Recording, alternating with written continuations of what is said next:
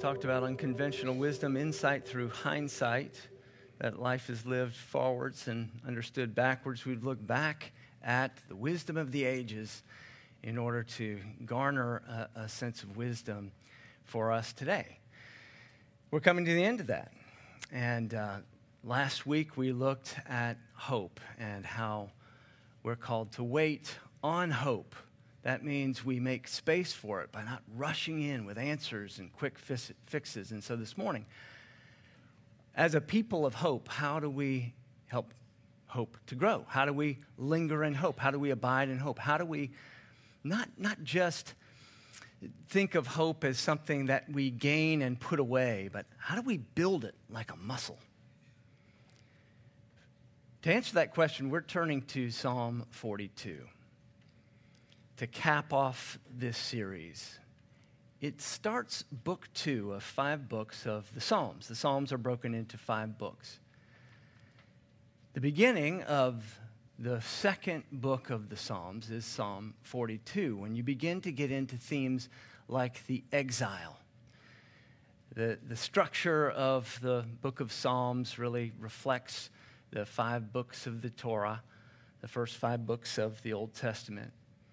If you think of the second book of the Torah, the Exodus, it's an amazing mirror image here in this psalm as one of the sons of Korah who feels cut off from the people begins to represent the whole of the people, but also he speaks with that lamenting voice, that honest lamenting voice,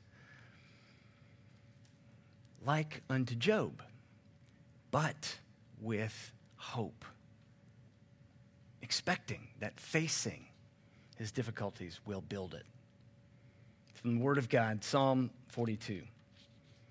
Hear God's Word this morning. As a deer pants for flowing streams, so my soul pants for you, O God. My soul thirsts for God, for the living God. When shall I come and appear before God? My tears have been my food day and night, while they say to me all day long, where is your God? These things I remember as I pour out my soul. How I would go with the throng and lead them in procession to the house of God with glad shouts and songs of praise, a multitude keeping festival. Why are you cast down, O my soul? Why are you in turmoil within me? Hope in God, for I shall again praise him, my salvation and my God. My soul is cast down within me, therefore I remember you. From the land of Jordan and of Hermon, from Mount Mizar, deep calls to deep at the roar of your waterfalls, at the breakers, all your breakers, and your waves have gone over me. By day, the Lord commands his steadfast love, and at night, his song is within me, a prayer to the God of my life. I say to God, my rock, why have you forgotten me?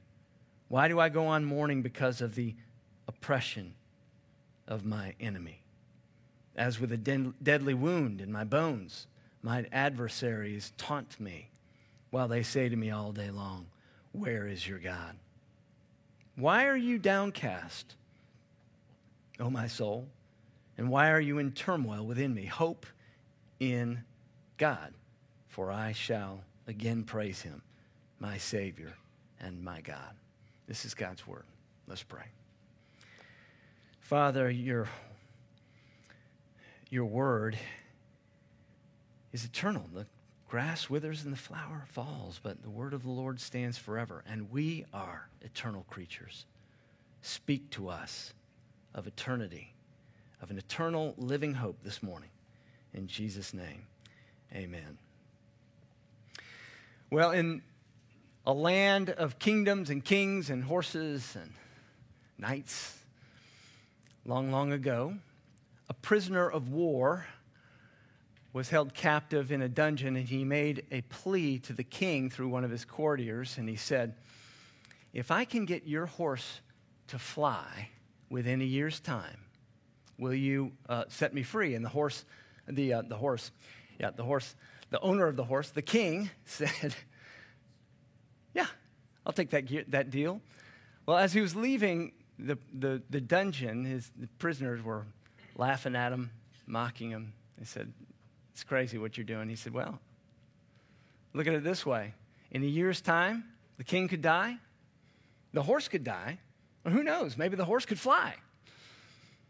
Well, this is not a picture of hope.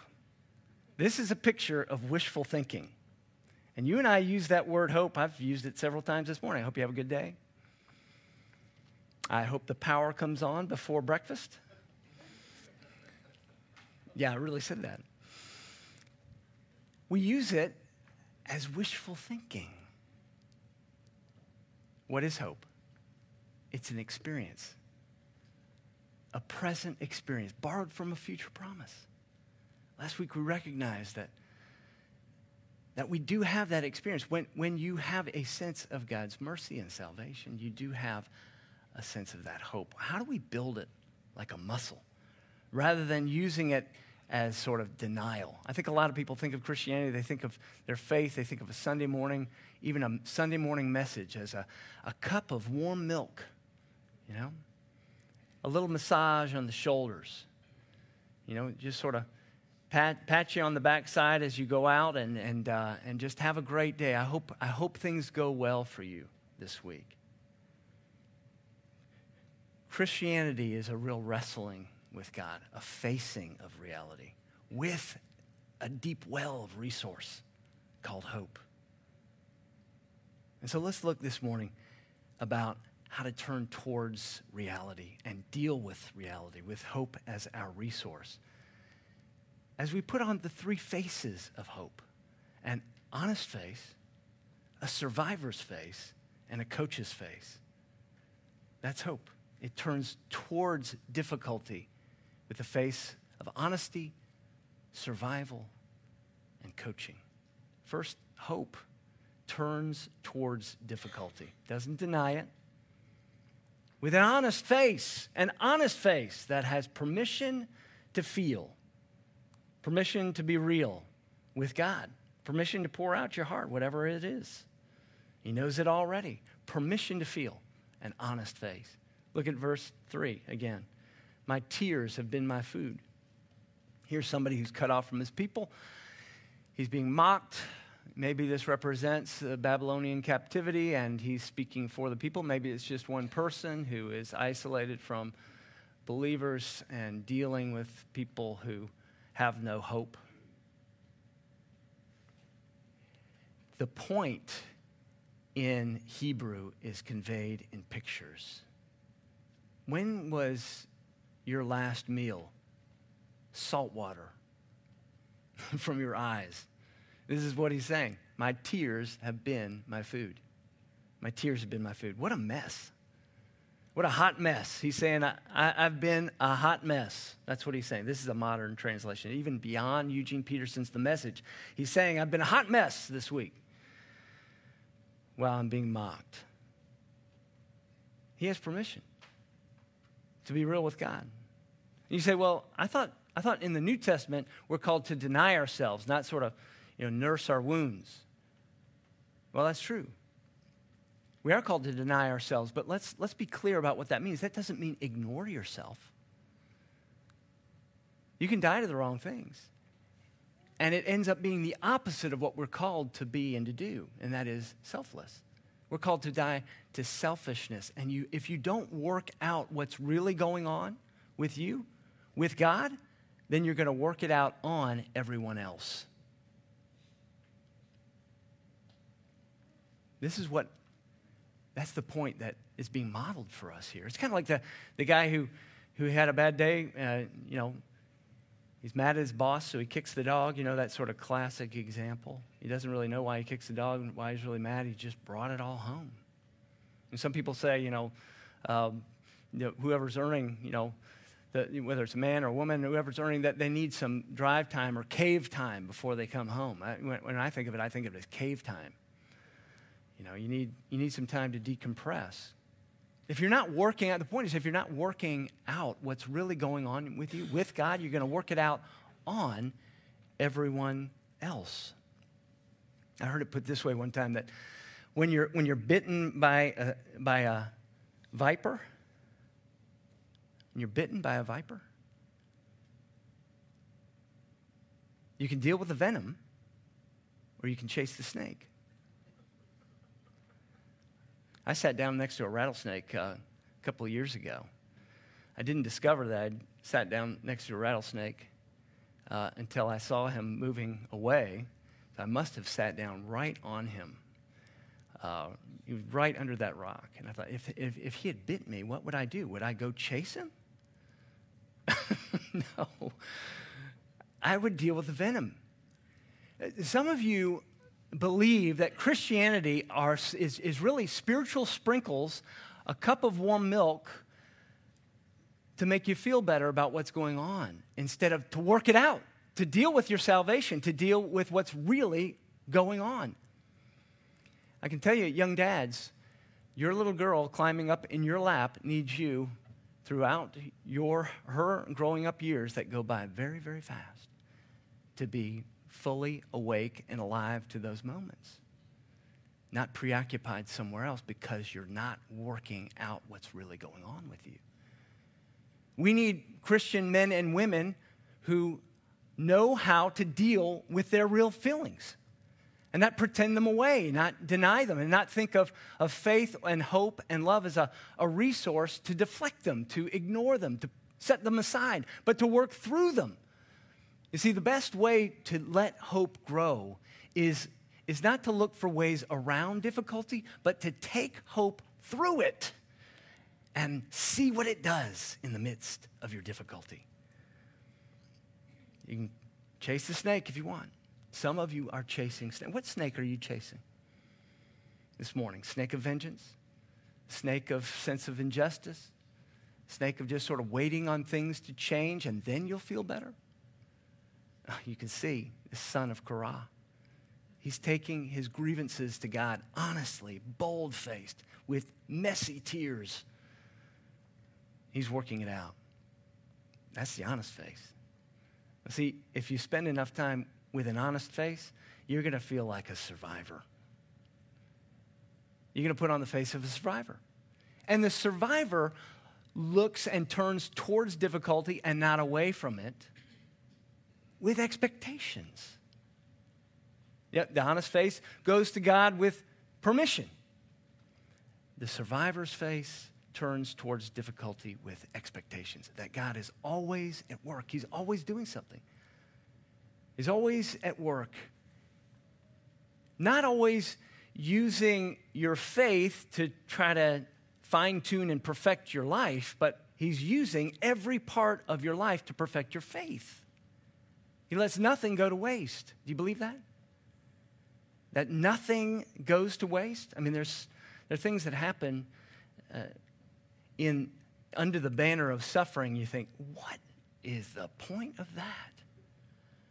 I mean, that, I always think of the, I always think of the, the chair that moved in the middle of the night and catches me on the toe, you know, the little toe. It's like, what, what's the point of that, you know? The survivor's face knows that nothing goes to waste. Nothing goes to waste. He's saying in verse 7 deep calls to deep. Your breakers have broken over me. You've, you've been in that that double red flag moment on the beach, right? Where they put both red flags up. I don't know if it's just one beach that, that we happen to go to, but when they put two red, red flags out, watch out, right? Because you're going to think you're going to body surf, but you're going to be heading head over heels, right? You've been in that. You've probably been in one of those breakers. Where do they come from? Where do those breakers come from? You know, the, the you, think of the guys out who, uh, who are surfing out in Northern California or Southern California and they're waiting on the big one, right? The big kahuna. They're, they're waiting for that. Where is it coming from? You see, the image is carrying the meaning again. He's saying, Deep calls to deep. Your breakers have broken over me, but I know they come from depths that I cannot understand. I know that their mystery is too great for me to understand. It's like I said last week you can, you can have answers that fit into your brain, or you can have a God sized hope. Here he's saying, Look, I, I know that this, I am being honest about what this feels like, but I know that there must be more. You're always at work doing something. This is coming from a place of depth, and it's speaking to the depth of my soul. He's letting God know something he doesn't know. And in the mystery of it, he is being soothed. Deep calls to deep.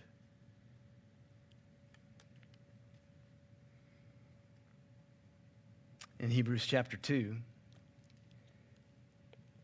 you can see a picture of Christ who is called to suffering, calling to, called to a place of suffering.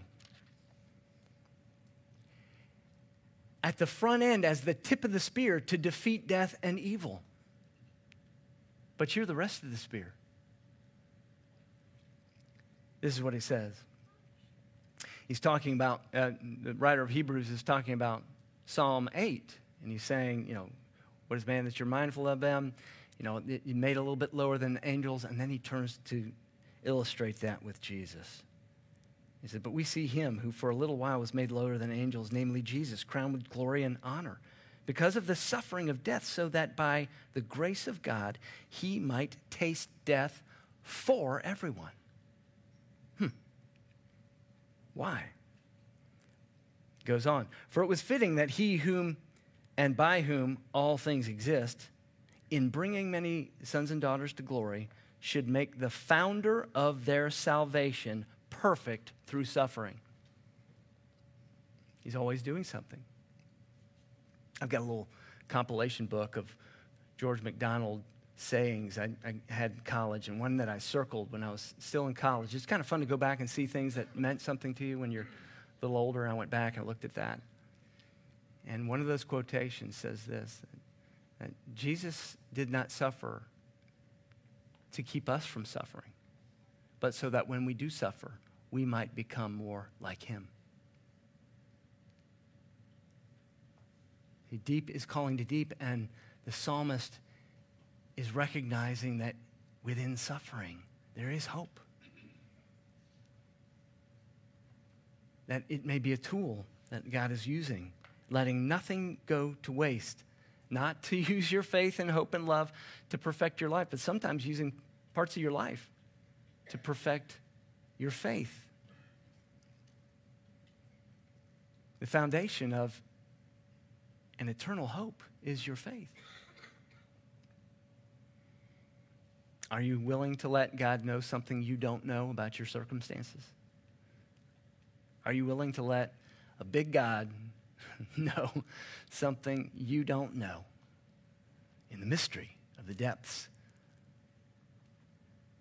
It's a little bit like that story about the guy who had a son who he left and didn't come back. And he was worried, so he told his neighbors. His neighbors said, What a shame, what a tragedy. Your son disappeared. He said, Well, we'll see. Let's wait and see.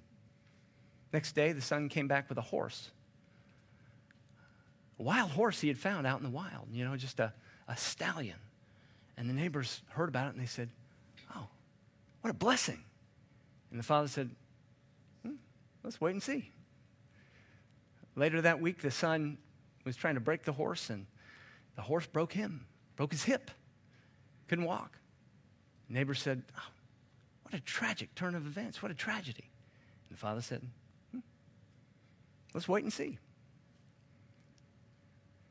Not long after that, all of the sons of that village were called into military service and eventually sent to the front, and every one of those sons in that village was killed at the front except for the one son with a broken hip.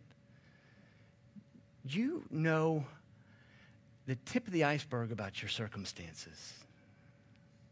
So little of what we know about the breakers where they come from, where they're going. Are you willing to let God know something that you don't know? Well, when you are willing and you recognize that He is doing something in the midst of those difficult circumstances, when you do that, you've just put on the survivor's face. And the survivor's face, once the survivor begins to look into the depths and the difficulties and turning towards them and going through them and not around them and not turning away from them, with expectations that God is always at work and lets nothing go to waste. Then you are equipped to coach your soul. Put on the coach's face to be a coach of your own soul, to turn towards difficulties, not just to receive what's going on and to let the breakers wash over you, but to speak, but to speak back, to talk back to what's going on, to be your own soul's coach. You turn towards difficulty with words. Verse 11. Why are you downcast, O my soul? I mean, that is a confrontational question, right? When you ask somebody, why did you do that? Why? Why, why did you do that? That that's, that's, that's, that's a, an accusation or a confrontation decorated with a question mark, isn't it? Right? It's just a little decoration. It's not a real question. It's like, why are you doing that? That's a coach. I had a coach one time, early morning swimming. He would just bark and bark and bark. You know, the, the, the word, the, the Greek word for, for encouragement is parakaleo, to call alongside you. And he would walk up and down the pool and just calling out, keep going, you know. Are you your own soul's coach, even barking out, why are you this way? Why are you downcast, O my soul? Why in turmoil within me? Hope in God, for I shall again praise him, my salvation and my God. Here's um, a quotation from a pastor in, uh, in London, England, um, several decades ago, named Martyn Lloyd-Jones. He says, Have you realized that most of your unhappiness in life is due to the fact that you are listening to yourself instead of talking to yourself? oh, that hurts, doesn't it? I mean, it's so true. What you say to yourself, what are you believing this morning about yourself, about God, about your circumstances? What are you believing? Take those thoughts that come to you in the moment you wake up in the morning. You've not originated them, but they're talking to you. They bring back the problems of yesterday, etc. Somebody is talking. Who is talking to you? Yourself is talking to you. Now, this man he's talking about, Psalm 42. This man uh, in Psalm 42, he says this Instead of allowing this self to talk to them, he starts talking to himself. Why are you downcast, O my soul? He asks. His soul has been depressing him, crushing him. So he stands up and says, Self? I, uh, one of my high school teachers used to say that. I, so I said to myself, Self? And he always thought it was funny. He did it dozens of times in the semester. And he always laughed, and we didn't. And he said, Self, listen a moment, and I will speak to you. Are you doing that?